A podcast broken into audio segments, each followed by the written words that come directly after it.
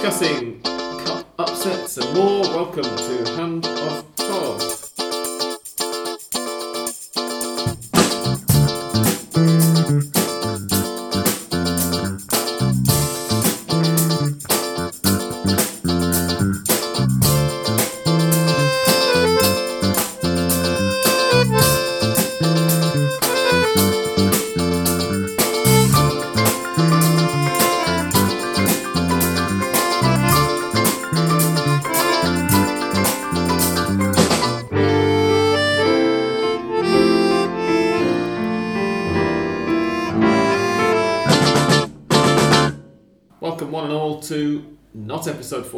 450, as I wrote in the email to these two last night, but episode 460 of Hand of Pod.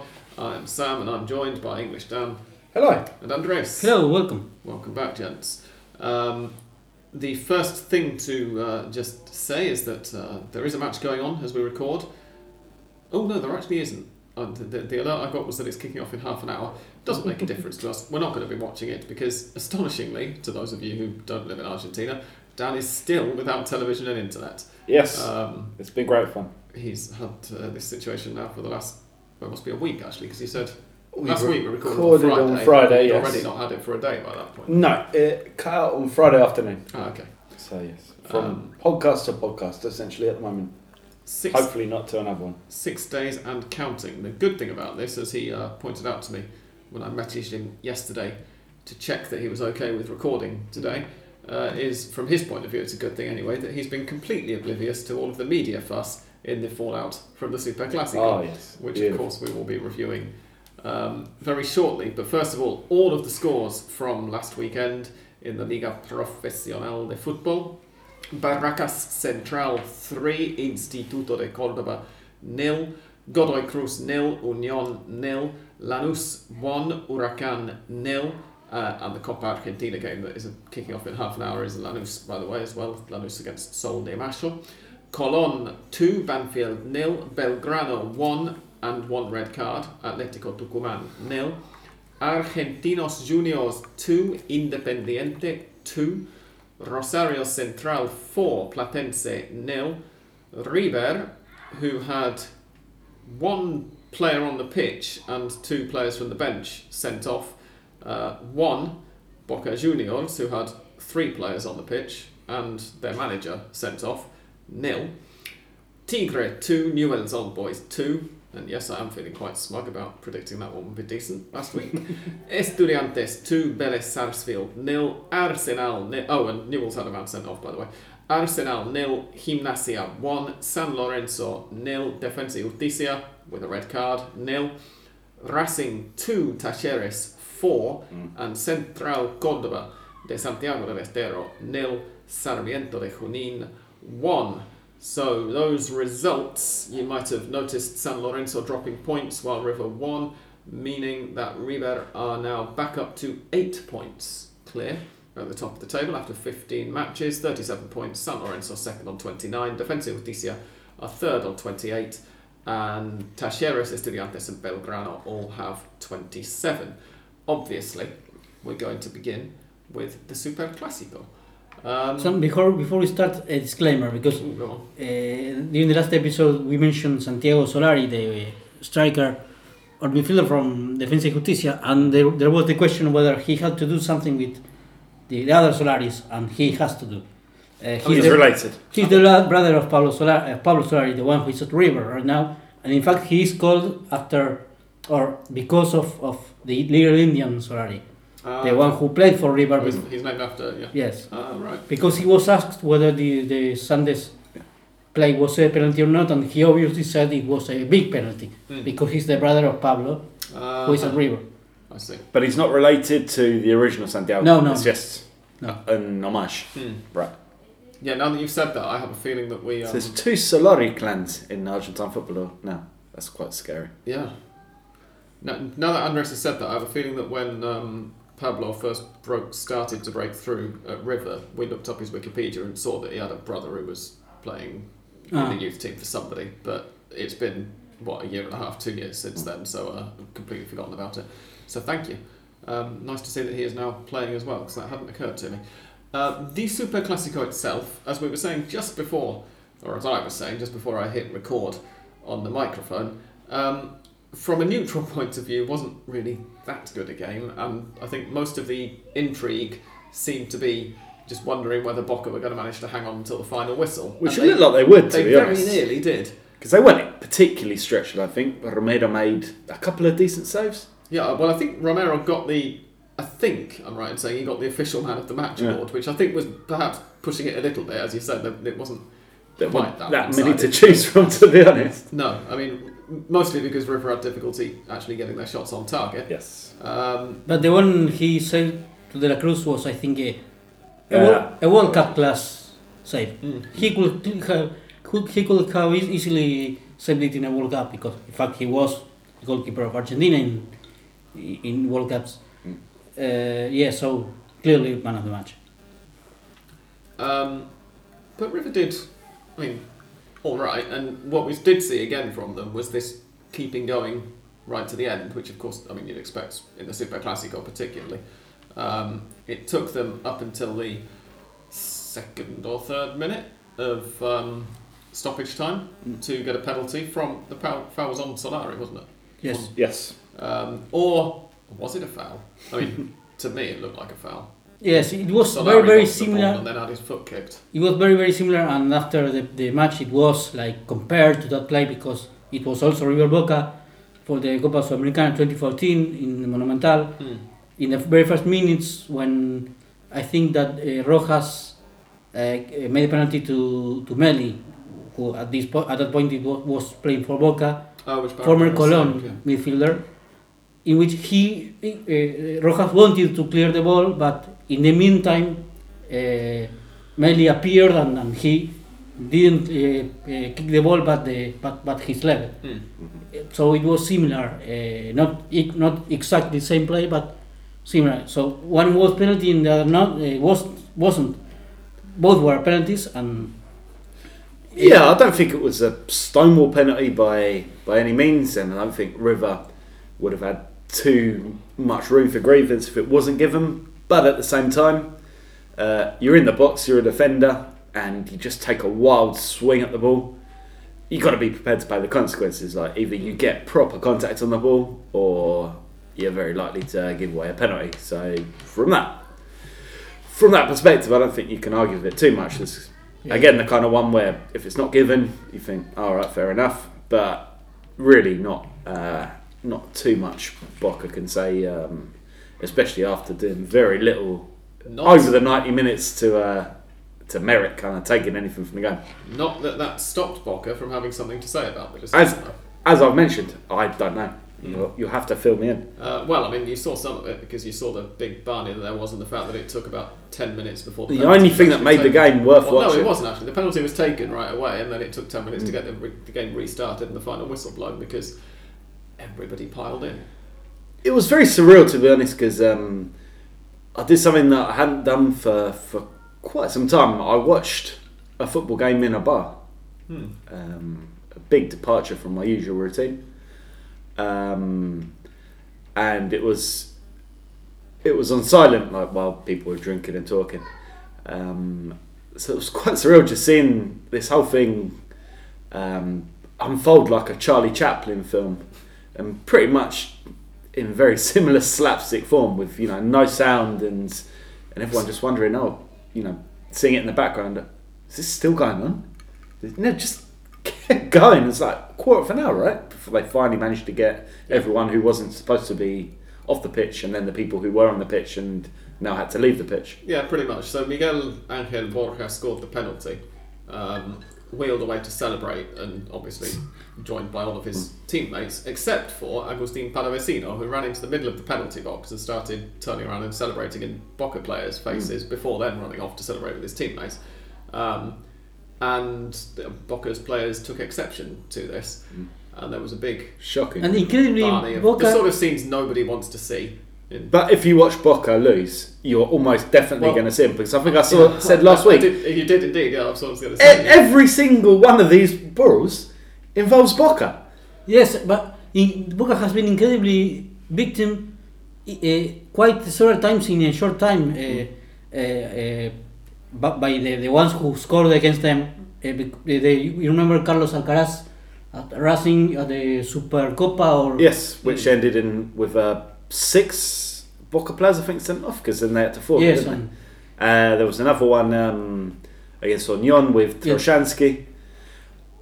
I'm, you know, It's, it's almost as if they're doing something to make their opponents dislike them. I mean, there are two options here. Either Boca are, you know, particularly aggrieved and people just go out of their way to mock them and no one else, leaving them no option but to react. Or this thing happens in like every single game and it's for some reason only Boca who get so pissy about it that they have to go and get three players sent off. Hmm.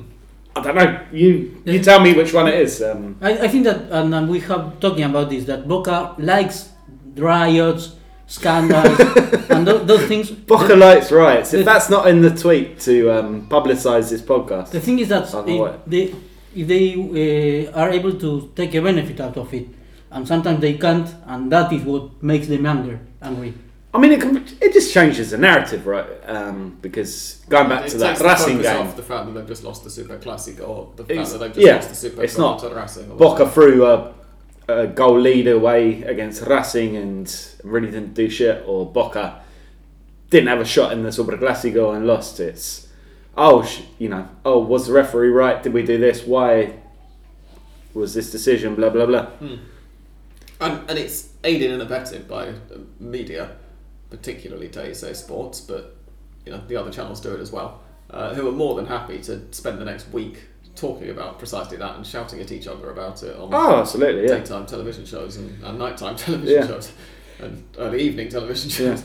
And all But I don't think it does Boca any favours either because instead of kind of actually having to look at the team, which is a good team, I mean, you've got good players on that team, um, and they just never get around to just having a good look at themselves and saying, why is this team playing such mediocre, timid football? Hmm.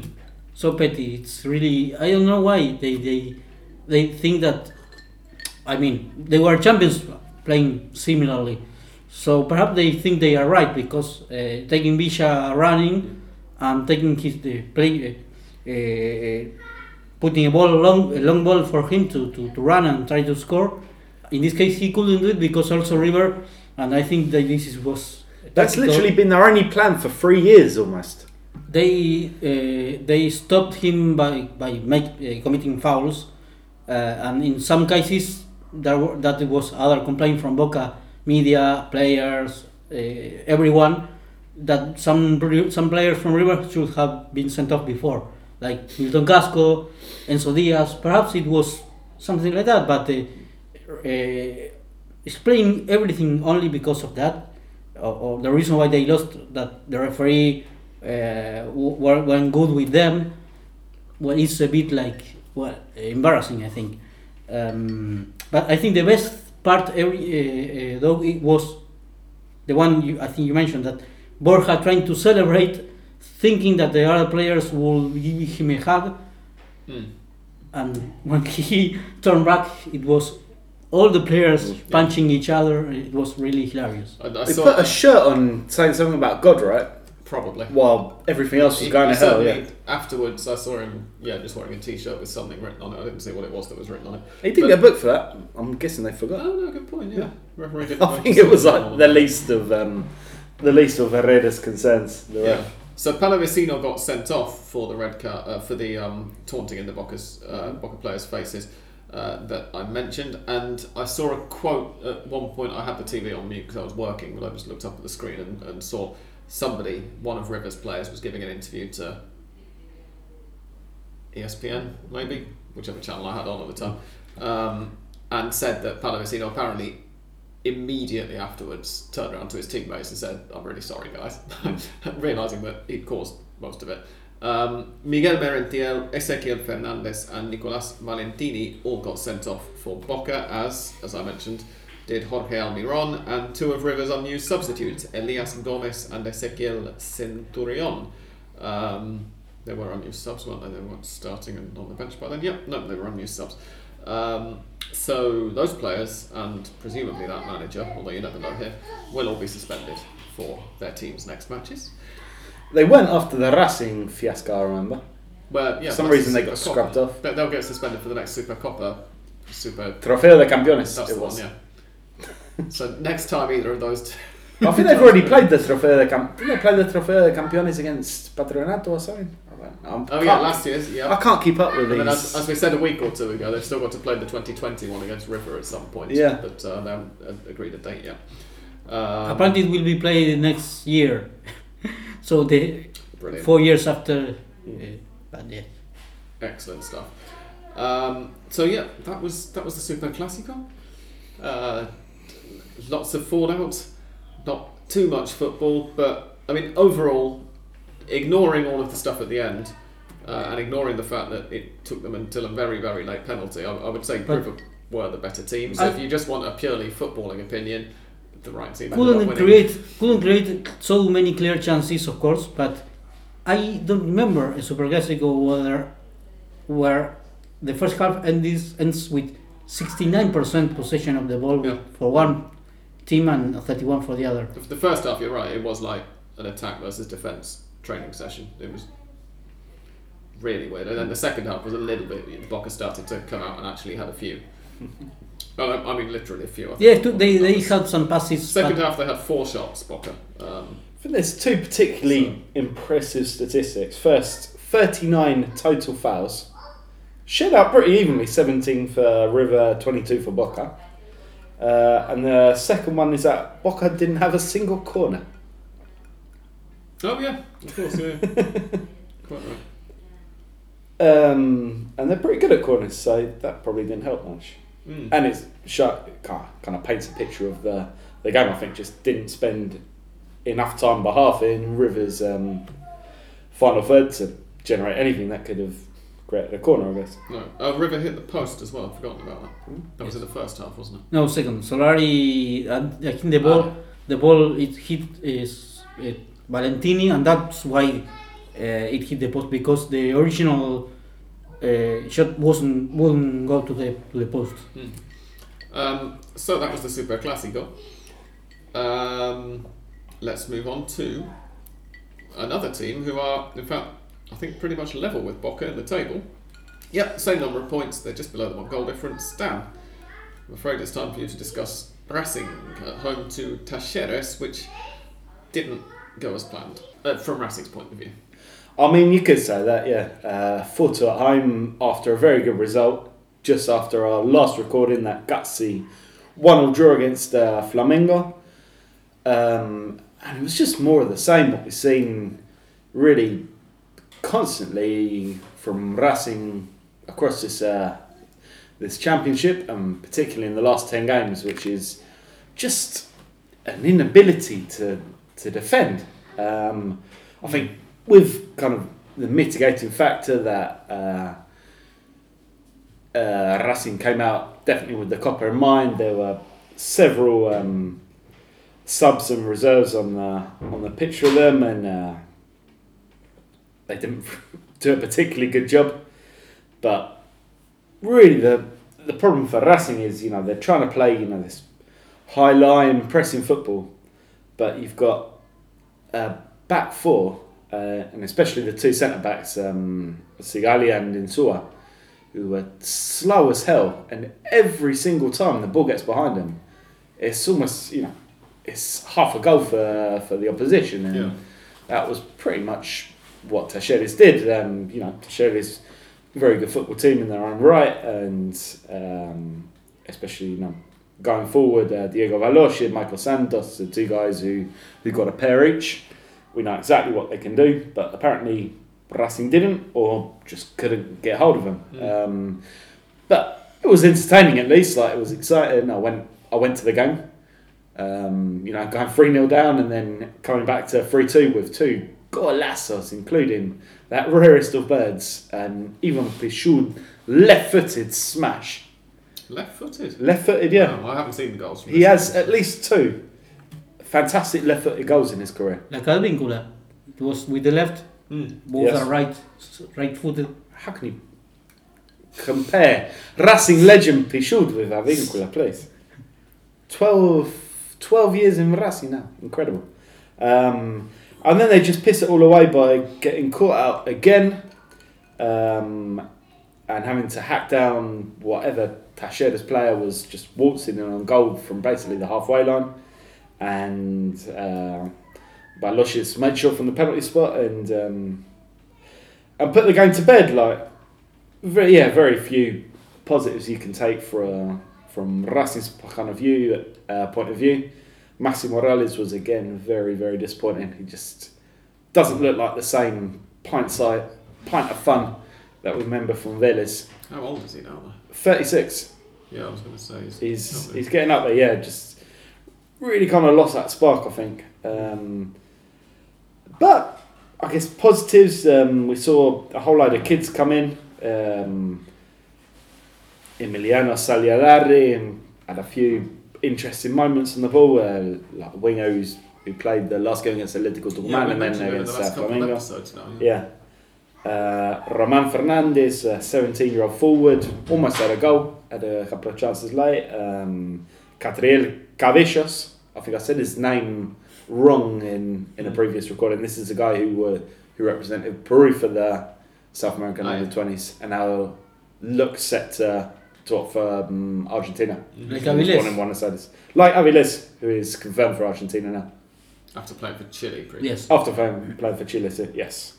Um, so it's, you know, nice to see the kids get a bit of a run, but I mean, the leagues are right for Racing now. We Yeah. Just need to do something, you know, to make it respectable from here until June or whatever, and and just focus everything on on the Libertadores and to a lesser extent the Copa Argentina because, you know, it's not there yet. No, on this same topic, we had a couple of questions tweeted at us last week after we ended recording, um, and I'm going to ask, I'm going to ask the other one in the normal question session because that's where it fits. But I think this one fits now. Rob Fitzpatrick was uh, wondering, is Gago in any danger of being sacked? The Flamengo draw was decent but wild.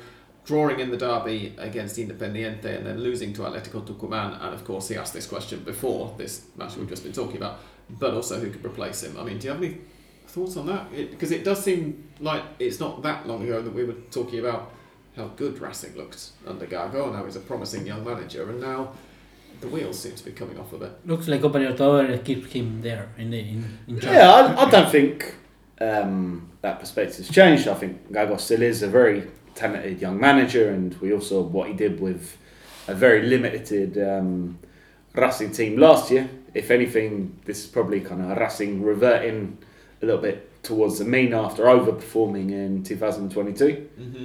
uh, if we're going to be brutally honest. Um, opinions divided. Uh, you know, having having gauged a bit of the uh, the feeling among my associates on Monday in Avellaneda. Um, I don't think you won't find too many effusive supporters of him at the moment because that's just not the way it is when you've lost five of the last six matches or whatever it is. Um, but at the same time, I, I don't think anyone or not many people are you know outright calling for him not to, not to be on the bench for another match and get and have his bags packed as soon as possible. Um, basically, because of uh, the second part of that question, who is it? Uh, no names really stand out. Um, I think uh, Yeah. as much as he's been struggling recently, Gago knows what he's doing. He has an idea of where he wants to uh, take this Racing team, which we should remember has suffered atrociously from from injuries too, and have probably f- at least three, um, probably more key key players out. Guys like Gonzalo Piovi, who makes the defence look completely completely different um, when he's in when he's in uh, in the centre instead of Insua uh, Emiliano Vecchio, uh, Johan Carbonero, and Matias Rojas, uh, who has been far and away their best player. Um, Anibal Moreno has only just come back for for a few minutes against Flamengo. He, he was rested again uh, on Monday, and he's essentially you know Racing's only senior uh, holding midfielder, which really changes the um, the shape of the team when he's not there.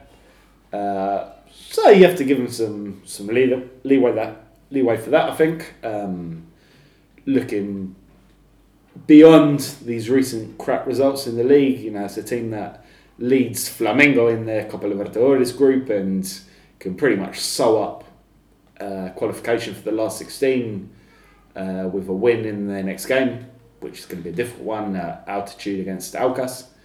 Um, so I'm not panicking yet. You know, I want to win every game. I'm a fan like anyone else, but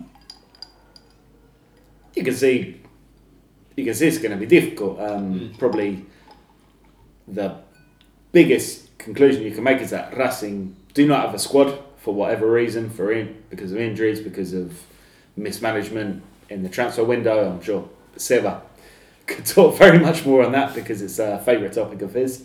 Um, they don't have a squad that can fight into France. That is absolutely crystal clear. Um, Gago is rightly this first half of the season chosen to fight for the Libertadores. And let's be honest, even if he put the under 16s in the Libertadores and saved all the the best players for the Liga Profesional, they're not getting anywhere near River. Mm. Um, so I think as a strategy, it's good.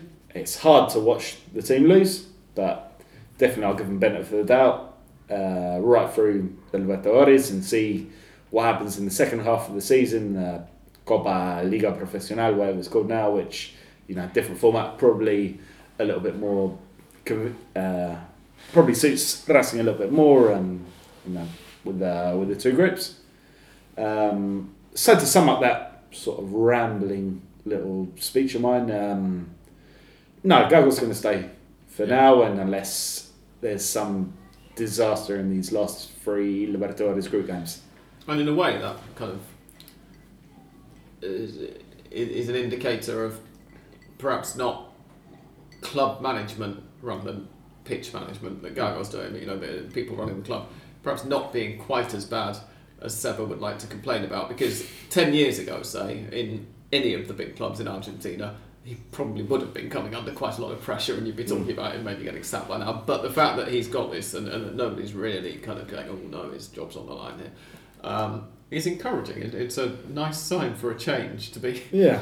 to be sitting here talking about one of the big five on a relatively poor run of form, Uh, and yet the manager is, yep, still clearly the manager. I think also the examples from other teams, you know, in the Big Five very recently probably helped to dissuade Racing from doing anything too hasty. You look at Boca, you know, sacked Ibarra.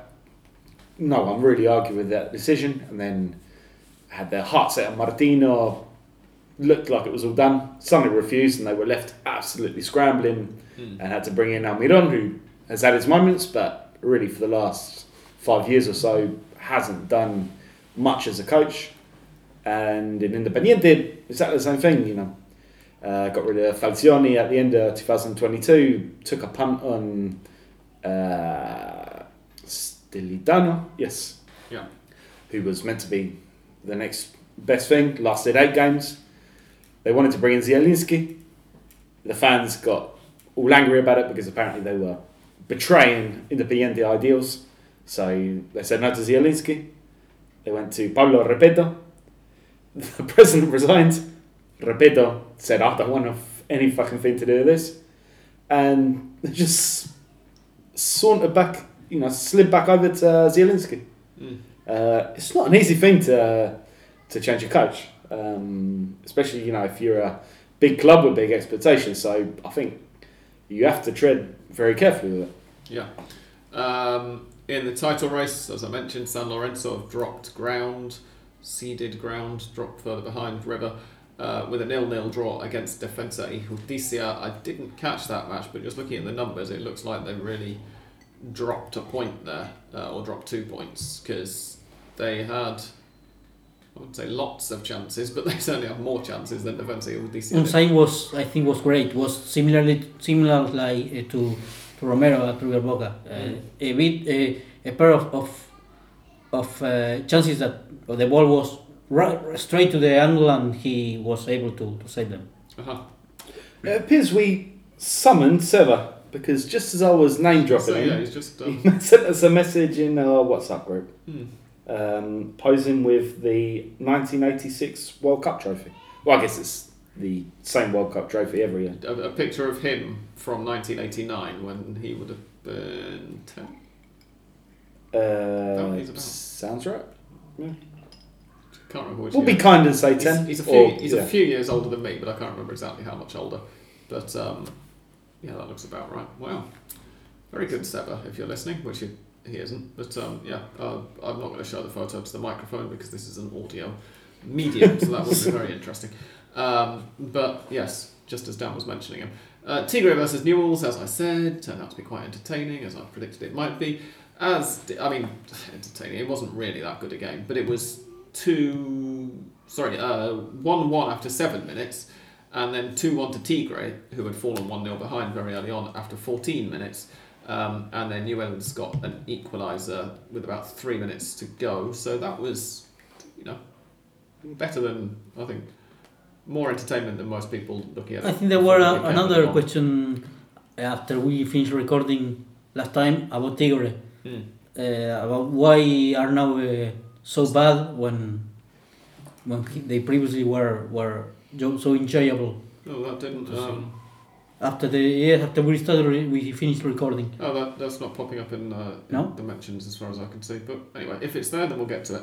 Uh, the other match that ended 2 2 was Argentinos versus Independiente, a fixture very close to my heart because it was uh, that 4 3 that Argentinos won near the end of the 2010 Clausura. Was one of the first matches I attended after moving here um, when Argentinos were 3 2 down going into stoppage time and pulled it round. Um, Independiente were leading in this one as well 2 0.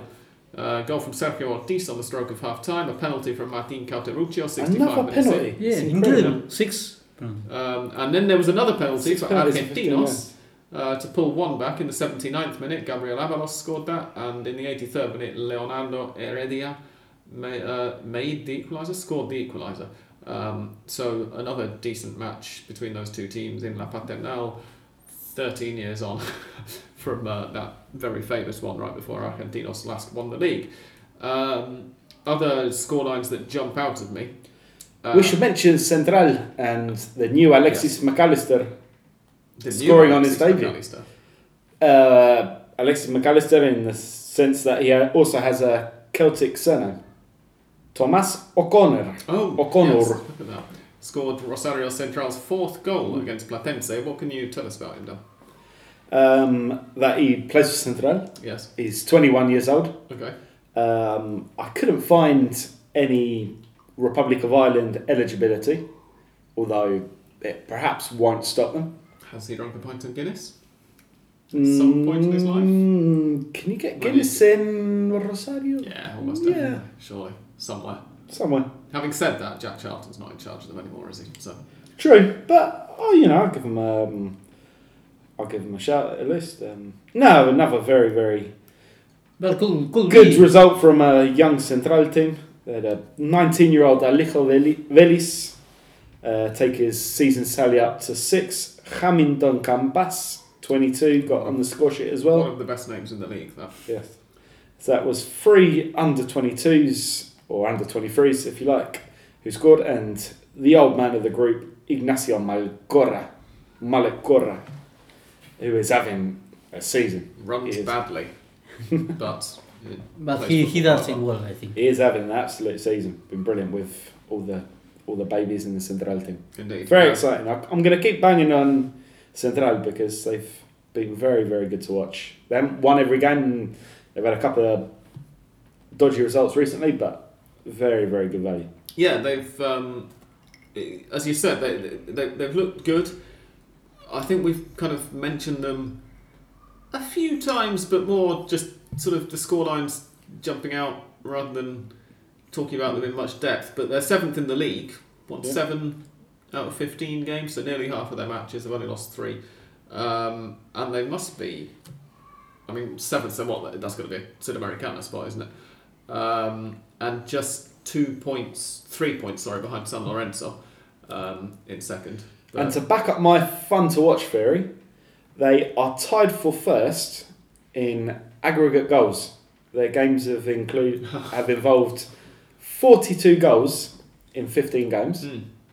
Uh, can you name the team who are level with them?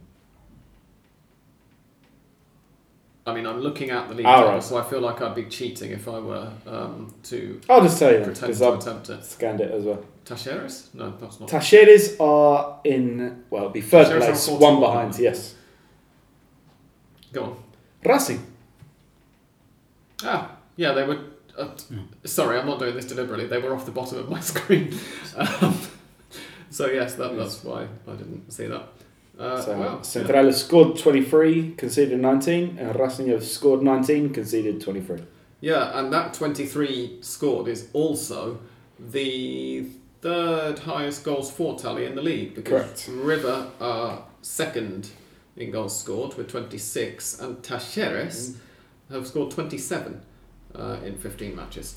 It should probably be an asterisk by Talleres side because River and Central haven't played with Racing yet. No, I was about to say that. But they will play each other, Talleres and River, uh, this Sunday. This weekend, yes. Oh, of course they will, yeah. Michael Santos, in, by the way, have uh, uh, is now the, the, the, the top goal scorer.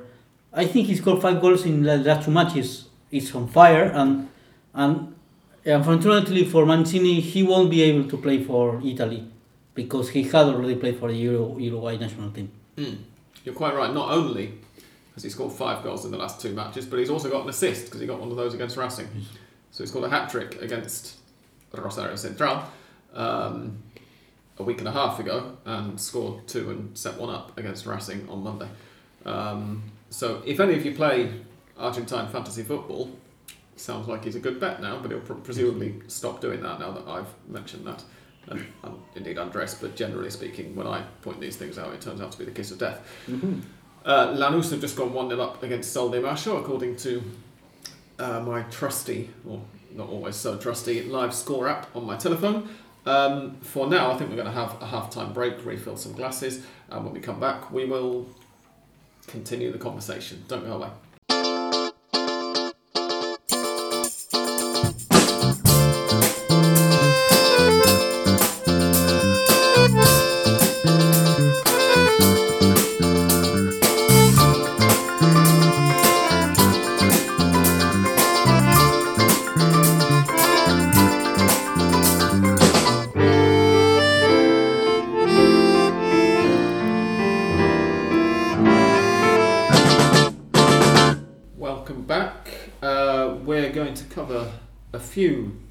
Then in this second half that we've just been talking about during the half-time break.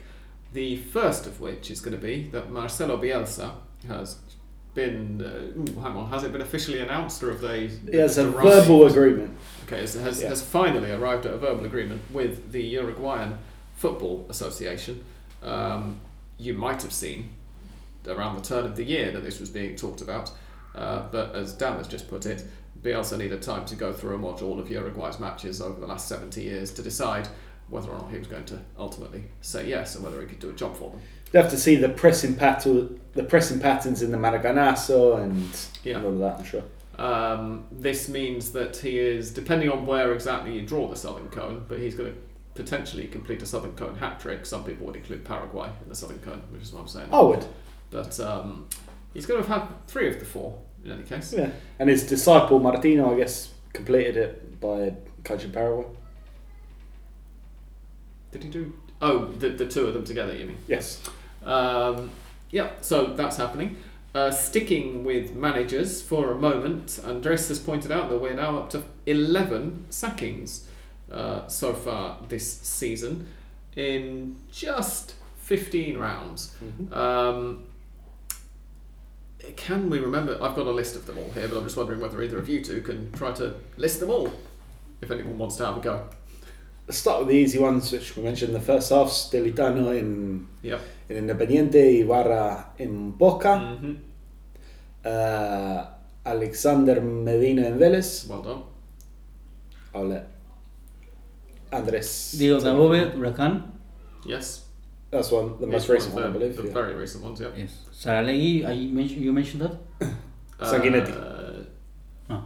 no, Saralegui. Ah, Marcelo, sorry. Marcelo Saralegui of Colon. Yeah, is another one.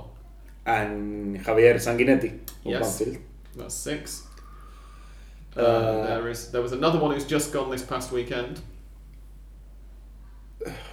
Uh, whoever was in charge of Arsenal. Yeah, Fabian Ruiz. So that's Uh, seven. Union's coach. I don't know his name, but he must have been sacked. Gustavo Munua. That's the one. Uh, who else? Our fingers soon. I'm trying to hold my phone. uh, the others. Shall I give them to you? Yeah, otherwise it's Ah. going to get boring. Rodolfo de Paoli of Barracas Central. Like he resigned. He resigned for like non-footballing reasons. So I'd, Yeah. Uh, so this is a list of que fueron removidos de sus cargos, who were removed from their charge. So yeah, I would agree actually with that caveat that he wasn't really removed; he removed himself. Yes. Um, Abel Balbo. Often it's a distinction without a difference, of course. But yeah. Could have Uh, been. He was sacked twice because once for from Central Córdoba, as a Libertero, and then from Estudiantes, I think. Hmm. no, he moved from Central Ah. Córdoba to Estudiantes. Ah, okay. Yeah. Um, and I think, hmm, hang on, all the names I've got on this list have now been mentioned either by me or by one of you two, uh, and yet Ah, I've only counted up to 10, so we might be one short or I might have miscounted. Yeah. Either way, uh, it's a lot, and um, apparently Martin Palermo is uh, obliged to win this weekend with Platense if he's going to keep his job. Fortunately for him, the playing Racing. Yes. they're playing Racing. Guy will do him a favour. His old Boca Oh, yes, of course, yeah. Um, so, there you go. And Huracan has a new. I don't know the other the other teams, but Huracan has a has a new coach and is a, a Sebastián Battaglia, former Oh. Boca Boca coach. Okay.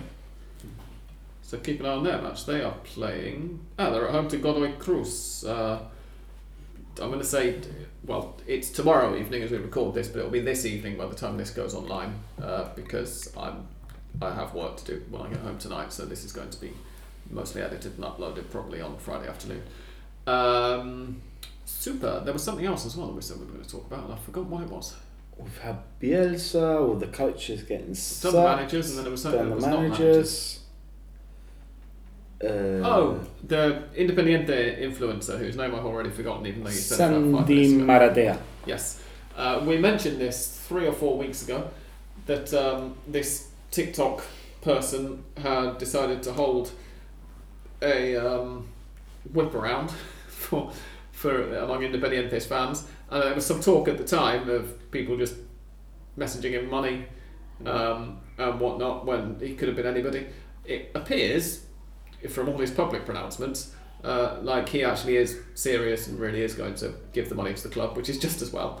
I, I suppose uh, one of the advantages when you're being that public about it is that he couldn't really have got away with not doing, although this. I don't think there was any. No, I don't think there was any danger of that. Uh, I think the concern, which probably still remains, is what exactly is going to be done with that money Yes, once it um, sits in the trust and and and also has access Or to if they don't reach Independiente directors. Or if they don't reach the money required to to pay the doubts. yeah, I mean, yeah, I think they said something ridiculous like twenty million dollars, which was never going to happen. Um, I think at the moment it sits at three million dollars, which is a decent amount. It Hmm. doesn't pay off the most urgent debt that Independiente have, but it goes a little bit of the way, assuming that it's um, that it's used for that. So, yes, indeed, yeah, yeah. I mean, it's fifteen percent of of the total.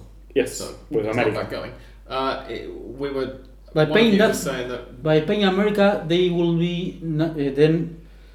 I mean, in order to uh, uh, sign players, well, they have signed players anyway, but They'll have the FIFA embargo lifted, or at least like the most serious part of it. this is yeah. America de Mexico, isn't Yes. it? yes, not not America de Cali. Um, one of you was also saying that somebody had been going around pretending to be him and giving an almost identical but not quite identical username. Yes, he- cash there was a guy who created an alias, which which is the the uh, like a three words Mm. that you if you input those words you can transfer that money on digital banking. Yes, and uh, there was a guy that who who created a very very similar alias.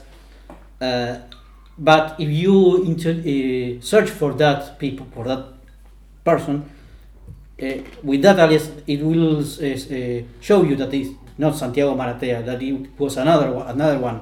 Yeah. There were people that didn't uh, uh, check that No, they just type in the alias. sent money to that uh, to other guy to other Yeah. guy. I know what happened then, but uh, yes, he was like I didn't know you could create an alias. So it, it, it's it's quite a good idea for, for the benefit of like people listening to this from I don't know European countries which have slightly more sensible banking regulations. The reason they're useful is that Argentine bank account numbers have about seventy two numbers and a bunch of slashes and hyphens and stuff in the middle of them as well. Um, so just three very short words that you can type in. Um, go some way to making that less of a pain. they the provide you from random uh, alias, but you can change it. So. Okay. So that that that guy changed it uh, on purpose for uh, rojo or something like that with sim uh, one or two letters that weren't there. So For, for listeners in the United States, digital banking is something that will probably arrive in your country in about 2062 or something. Um, anyway, any other anything else? We must have had some other ideas. We're not skipping straight. Well, to to- today, discussion, I- are we? Eight minutes in.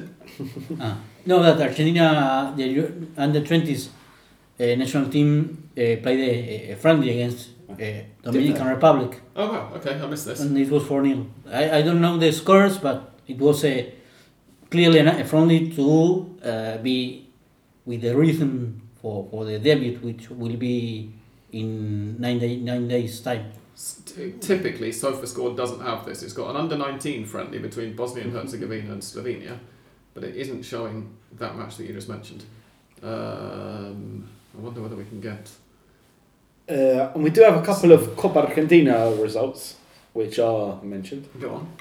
Uh, more good news for Union. Mm-hmm. They went out in the last 64 to Almagro. Um, drew 1 0 and then Lost, lost four, to three 10 man matches. Almagro, no less. Uh, another Liga Profesional scout for Almagro who knocked Daniele De Rossi and Boca out Yes. in 2019, if Yeah, I they remember did, correctly. Yeah, when there was, I think, Burrito Martinez in Almagro and he scored. Correct. W- That was Yes. Daniele De Rossi's Boca debut, in fact. Yeah. After he'd already been there for about a month. I believe so. Um, so well done, Almagro. Uh, that was on Tuesday, and the following day, Barracas Central agonisingly warded off a possible upset um, by beating Estudiantes de Buenos Aires Mm. uh, with a 96th minute winner.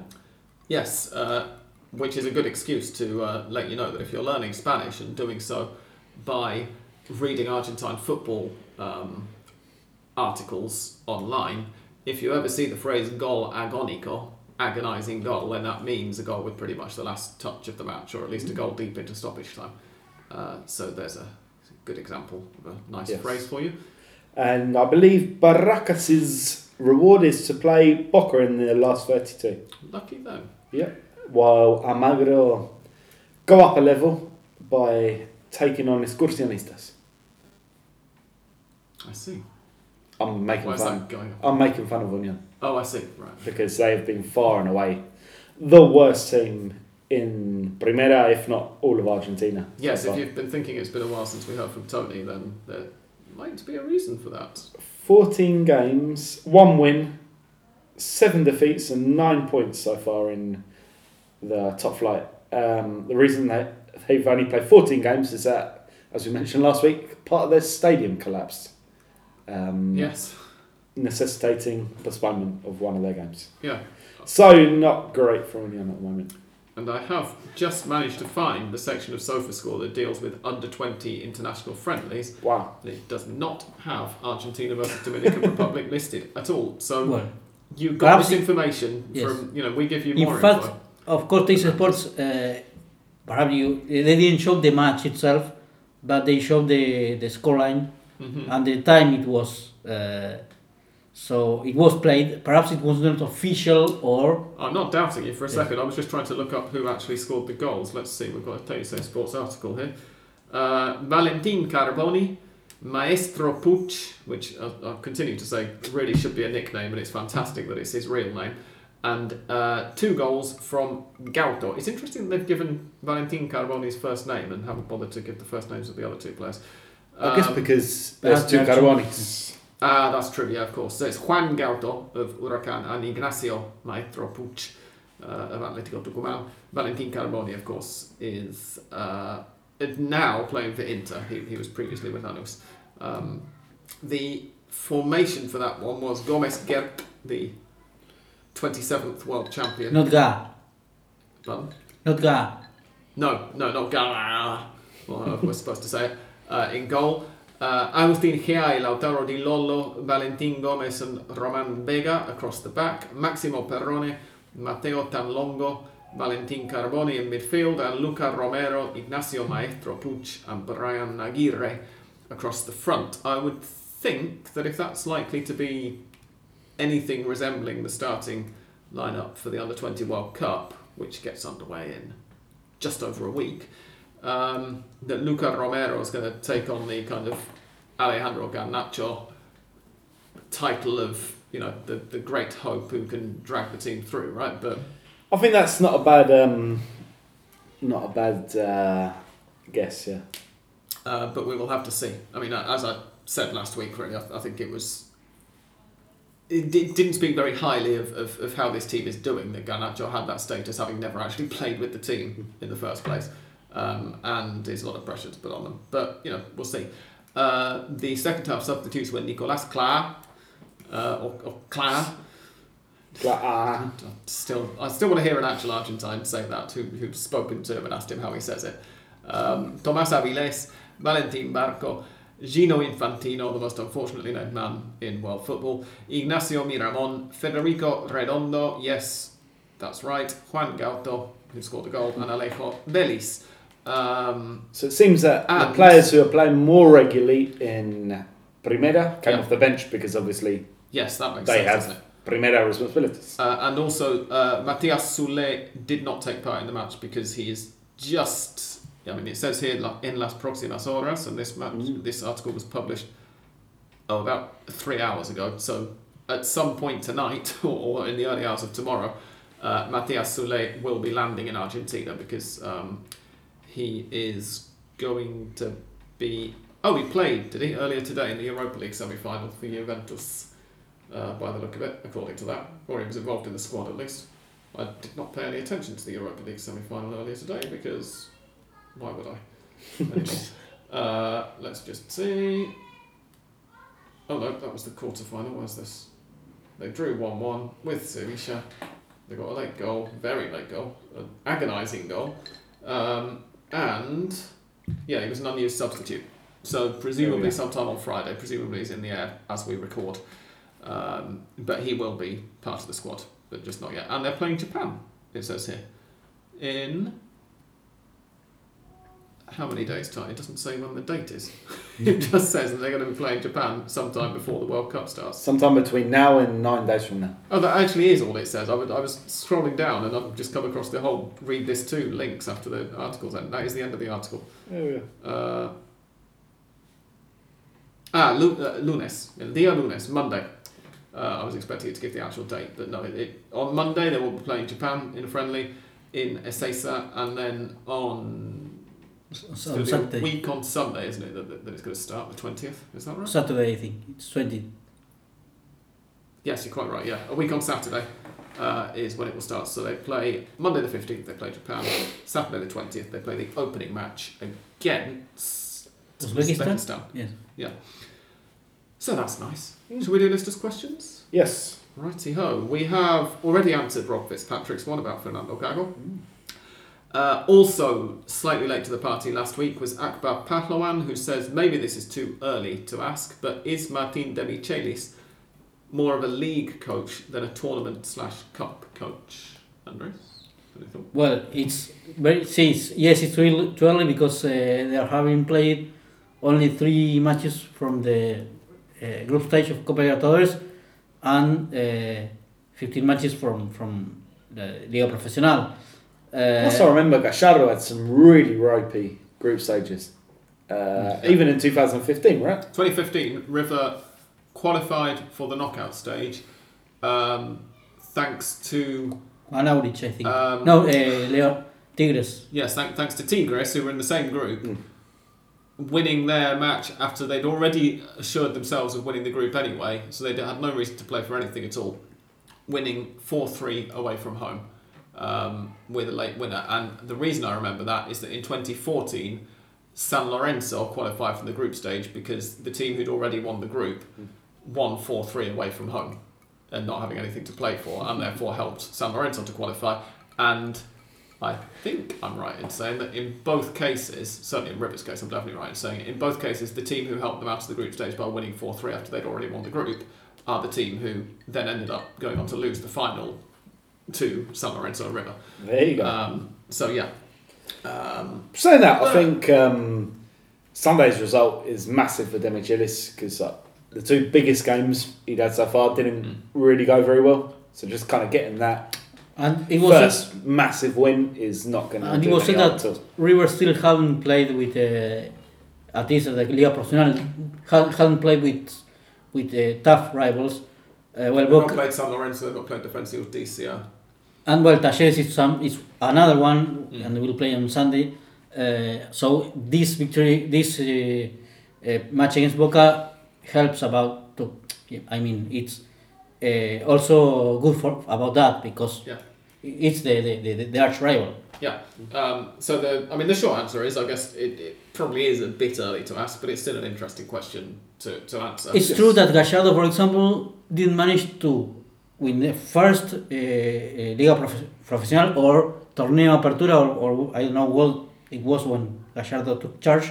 It was, It was the a Liga- Superliga. No, Oh no, it was the it's first. Transición Ah. Yeah, the- 2014, He- won by Racing. He wasn't able to make River uh, have eight points uh, gap to the second one, No, second team. no, indeed. Uh, and I noticed I, I always retweet these questions as I ask them. Uh, and um, Akbar has deleted this tweet, so I couldn't retweet it. So I apologise, Akbar, if you didn't want me to read it out. But I mean, I'm presuming you just thought there was no point in asking it anymore.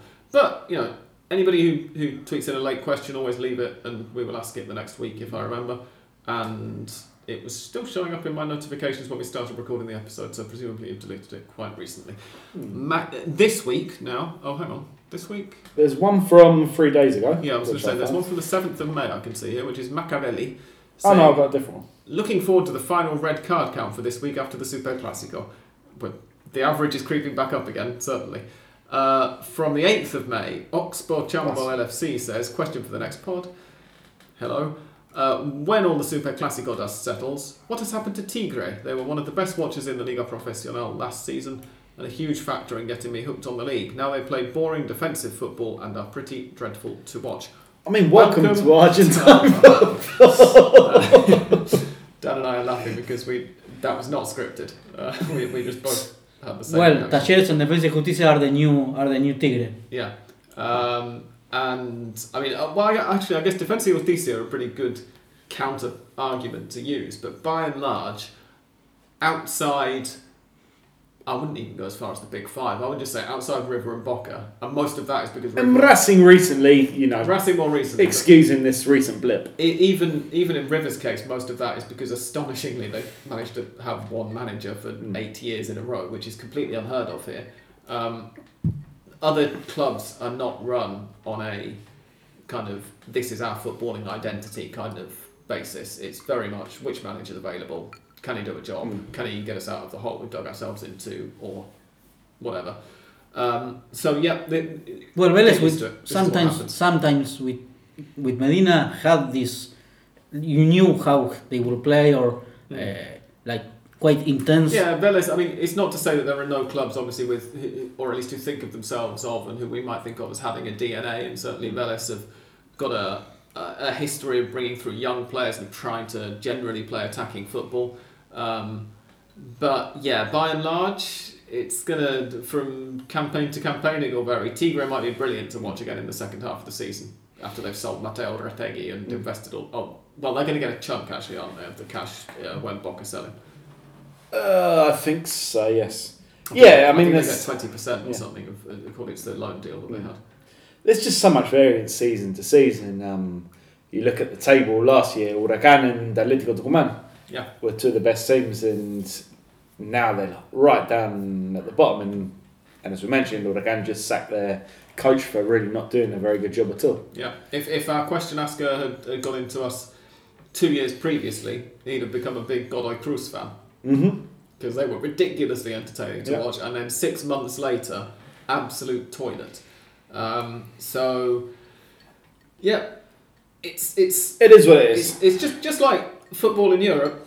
Everything goes in cycles. It's just that here the cycles are sped up But many it's, many times. it's times. true that uh, uh, there, there are teams that you can uh, uh, identify them because of the coach. Hmm. And for example, Zielinski with Estudiantes had that uh, a couple of years ago, or three or four years ago.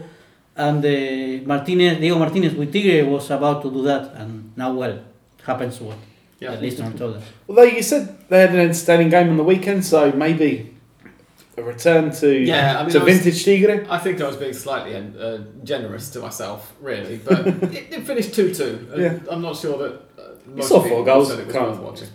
Uh, Guy be. Trengo says Sandis penalty or no? Uh, yes, not overwhelmingly yes, but enough of a penalty not to get Yes, all it, bockery and angry. It, it was after that uh, after the match it was said it was a little penalty and in the Superclásico you have to award a, a big penalty and I don't know why. yeah, for some reason, because it's a massive game, you have to just let the little fouls go, Yes. even if they're penalties in the box. Um, yeah, no, I, I mean, as I said, I, I thought it was. It, it was an unfortunate one to concede, in that, as Andres described it, I think, uh, earlier on, he swings his leg for the ball and there's nobody there, and then by the time he actually gets to the ball, there's someone there, and he ends up kicking him in the foot rather than kicking the ball. Uh, but he did kick him in the foot, so yeah. Um, Akbar Palawan is back with another couple of questions.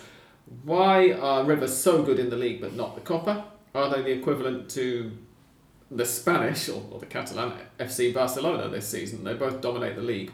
Also, they're really good defensively in the league, but not so much in continental competition. Well, I, as I said before, three matches, uh, losable matches perhaps, uh, the, the ones, uh, well, at least Fluminense not C5, not 5 1, Mm. that was not expected. You not, you not expect to lose, but to lose 1 or 2 nil, perhaps not 5 1, but uh, that was the match in which there were clear mistakes from the players and from Demichelis Mm. Yeah. with, the, with the changes. And then against the Strongest in La Paz, another losable match with, an, with more mistakes Mm. but uh, it's not uh, like a parameter you have to uh, because there were three matches. Oh, we, why are so bad in the cup in the Copa Libertadores? Yeah. Uh, there are three matches to go, and I think that against uh, at least against uh, uh, the strongest here in Argentina and uh, Sporting Cristal in Peru, I think they will win that ma- those matches, and then against Fluminense. Uh, will be tough again, but not the same as in, in the Maracanã. Yeah, I, I- I think that it's it's difficult to. Apologies, Akbar, if you've actually been listening for ages, but you only just started um, sending questions in.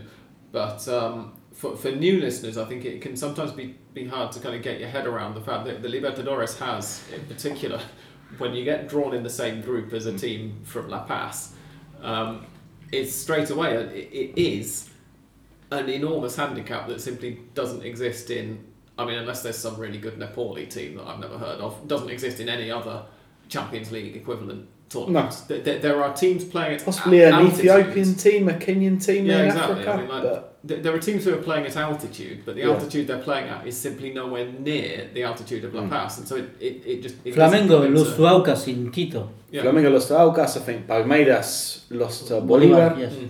It happens, yeah, it happens. And, and people, the people best sometimes people sometimes mention like the Mexico 70 and 86 World Cups and all the Azteca. It's, it's quite high up. Mexico City. I've been to Mexico City. Yeah. It's it's not at sea level. It's two and a half thousand meters up, but it isn't anywhere near high up enough to start developing altitude sickness. The air's a little bit thinner. Uh, the traffic pollution is more of an issue. I found, um, but like La Paz is two thousand meters higher up than that. It, it's a very very long way up indeed. and it does make a difference. So when one third of Rivers uh, Libertadores matches so far have taken place there, it does cast a little bit of a. It, it, it's difficult to really assess until the group stage is finished. Obviously, as Andres says, the, the, the game in Rio against Flamengo, against Fluminense, sorry. Um, Who, as we mentioned last week, are the best team on the continent at the moment. Mm. They're in absolutely fucking Yeah. amazing form. And, and that is that is a different matter. But the La Paz get the fact that one of those away games was also in La Paz is it, it makes it a little bit tricky to work out until Mm. they've played well Fluminense and um, and the strongest in the Monumental Yeah. and Sporting Cristal. Uh, you know, away from home is going to be a different challenge as well. But um, yeah, it, it's it's an awkward one. Mm. But it, it, it's one that you there's simply no equivalent to in, in Europe. So, and as as uh, Dan says, unless there's a Kenyan or Ethiopian side who are particularly strong in the African Champions League, and I can't think of any from the limited knowledge of African football I have. None the wrong. stages, Yeah, uh, it's a difficult none one to answer. mind. Akbar also asks, perhaps this is too early to be asked. This oh, that's the the same question. question. He, he said So he deleted it to resend it I see recently. what you mean, yeah. So I've retweeted his new tweet, but we have already answered that one. Yes. And Liam Kelly, who is no relation to me, says, What is it with Colombian goal scorers for River in Super Clásicos? A crazy ending which will be remembered for the wrong reasons. I mean, are they the wrong reasons, Liam? Or is this much like scenes nobody wants to see? um, but what is it, Andres? Colombians, River Plate, strikers, just Yes. goes together, doesn't it? Strikers and, and midfielders because Quintero and uh, Oh, true, yeah. Juan Pablo Angel, uh, who scored, I remember one scoring brilliantly against Teo Gutierrez. Oscar Córdoba, Teo Gutiérrez, uh, yes. So, yeah, several. Well, oh, now it's also Borja. Uh, yes, they have something special, it looks like. Which is. Rafa Borre. There we. Yeah, Santo. Borre. Well, Yeah, they're- they're a lot a of. Uh, which is strange because uh, appears for Colombian strikers or well players to play without the context, as I, I think there was said someone uh, before beforehand. Uh, but for the strikers against Boca, and for River, it's, they, they have something that uh, made them be closer to score. So yes, uh, and perhaps if we uh, It's not just that River have been better than Boca for most of the last 10 years, and they have generally had a Colombian up front. You know, for, No, for the no, Occam's no. razor reason. No, that's, that, that's not it. Don't, don't be silly. No? Um, but no, well, going back more than ten years as well. Though, like there, there have been strong Colombian forwards, especially Yeah. playing yeah, for of River. I, I know I've not been to Colombia. I know you have, um, but I've met mm, a few Colombians who support support in, in the you know in the Argentine league Mm. follow River because of this link with Rico- Angel with Riquelme is, It comes from the Sheffields, from the Falcao. Angel, Falcao era, yeah.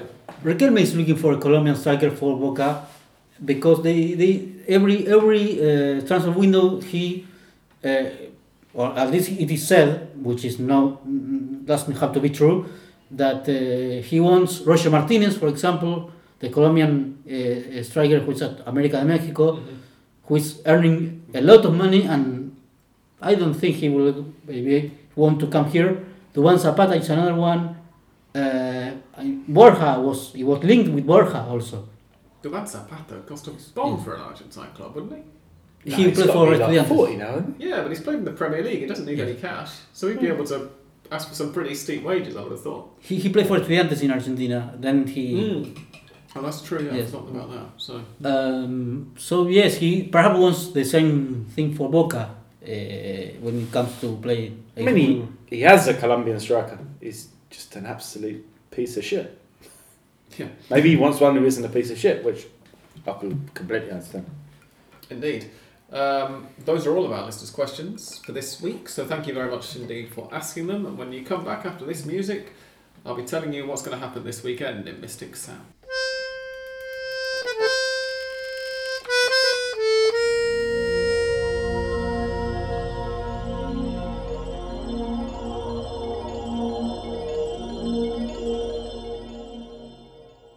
Here we go. I've just checked the live score up, and Lanús are now 3 0 up on the stroke of half time against Sol de Mayo. So if we're in for a shock there, then it really is going to be a monumental one, and Dan's going to be even more annoyed that he doesn't have television at the moment. Yes, a goal from Pepe Sand, who has Oh, become wow. the oldest scorer in the in history Copa of the Copa Argentina Argentina. history. The, the 12 year history of the Copa Argentina. 12 year? It's like 54 years.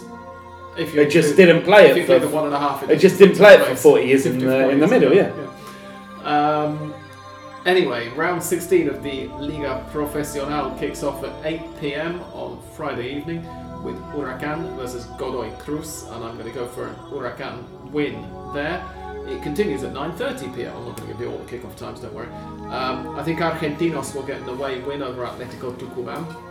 On Saturday, Independiente host Tigre, and ooh, hmm, hmm. I'll go for a, a Tigre win, I think, but I'm not convinced that that's a match that you should watch. I'm going to make a further bet that both Cauteruccio and Retegui will score a penalty. Yes, and now wait as it finishes 3 3 or something.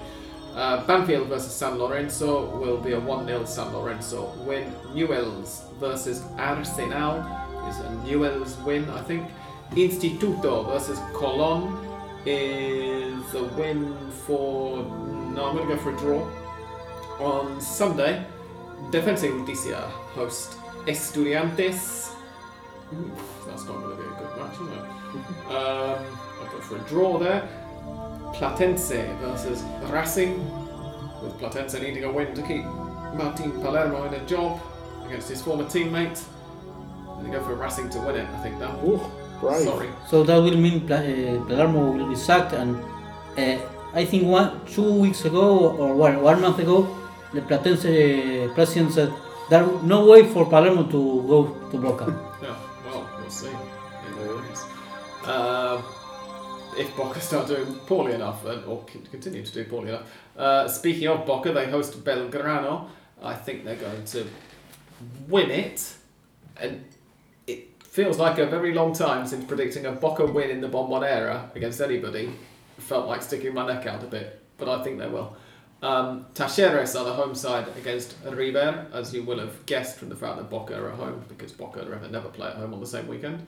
Um, I think River will win that one narrowly. 1 0, maybe. It's, it's going to be a tight game. Do you reckon? I reckon there's goals in there. yeah, but I mean, I think it's going to be edgy. Yeah. I mean, I, I agree. It wouldn't surprise me if it was much more freewheeling. There's something just, I I think it's, it's going to be an edgy one. Um, Union versus Sarmiento. I think is a Sarmiento win. Barracas Central versus Central Cordoba. One of the many Clásicos Centrales that we have this season is going to be a mm, draw. They are both Yeah. very, very, I think, not very good. No, they're kind of mid-table. I'm going to go for a draw. Gimnasia versus Lanús.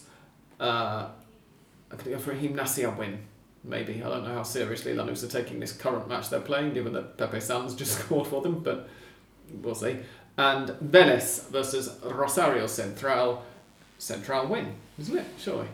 So, there we go. Yeah, Central are 7th, Vélez are not. 22nd.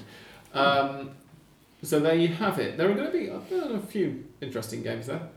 Um, also, worth listing out for, and I, if I remember, then I'll let you know how I do next week.